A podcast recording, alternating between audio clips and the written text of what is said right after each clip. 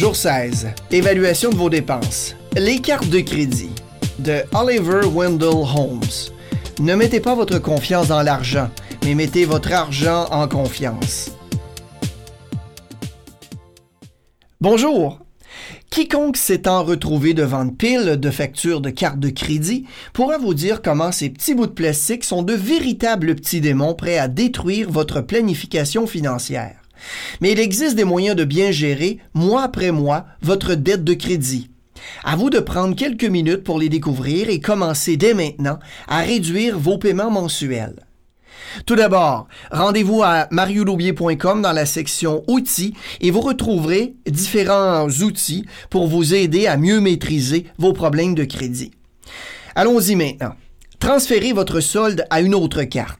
Si votre code de crédit est bonne, vous pouvez obtenir un taux de financement réduit sur le transfert du solde de votre carte pour une période qui peut aller jusqu'à 18 mois. Ce faisant, vous passez d'une dette à haut taux d'intérêt en un terme réduit d'intérêt, ce qui signifie que chacun de vos paiements réduit le capital de votre endettement. Il faut être prudent. Assurez-vous d'avoir réduit considérablement votre endettement durant la période à intérêt réduit, car elle n'est pas éternelle et vous n'aimeriez pas revoir une grande partie de vos paiements aller directement aux intérêts.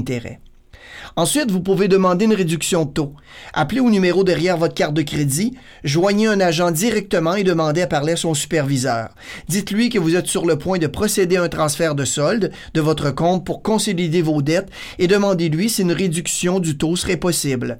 Bien souvent, les compagnies de crédit seront heureuses de se contenter d'un paiement à taux réduit plutôt que de perdre l'entièreté de la dette.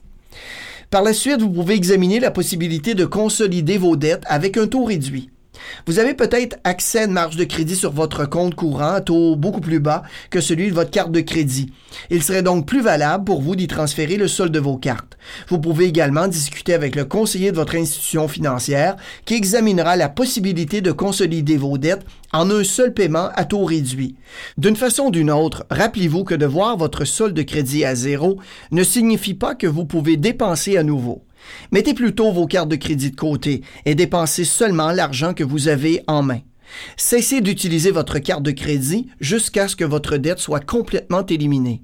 Quand c'était possible, j'utilisais de l'argent comptant et des chèques pour mes achats jusqu'à ce que ma dette de crédit soit complètement réglée. Je considérais mon compte de carte de crédit comme une facture et non comme un outil me permettant de me procurer des biens dont je n'avais pas les moyens d'acquérir. Je n'ai pas abandonné l'idée d'avoir ces biens, je les vois plutôt comme des choses plus difficiles à obtenir. Pourquoi? Annuler une série de comptes de crédit peut altérer sérieusement votre cote de crédit. Un ami à moi, afin de ralentir ses achats impulsifs avec les cartes de crédit, avait trouvé une façon originale de le faire, mais qui a eu du succès pour lui. Il avait placé ses cartes de crédit dans un sac rempli d'eau qu'il avait congelé. Lorsqu'une envie soudaine d'acheter quelque chose lui prenait, il devait donc attendre avant de faire décongeler le sac pour avoir accès à ses cartes de crédit. Ça lui donnait souvent du temps pour réfléchir à la vraie motivation de ses achats. Et devinez quoi? La plupart du temps, il décidait de ne pas acheter l'article. Demain, nous ferons la réévaluation de ce que vous avez vu de la façon de continuer votre lancée. Eh bien, bonne fin de journée et comme toujours, allez vivre votre vie riche.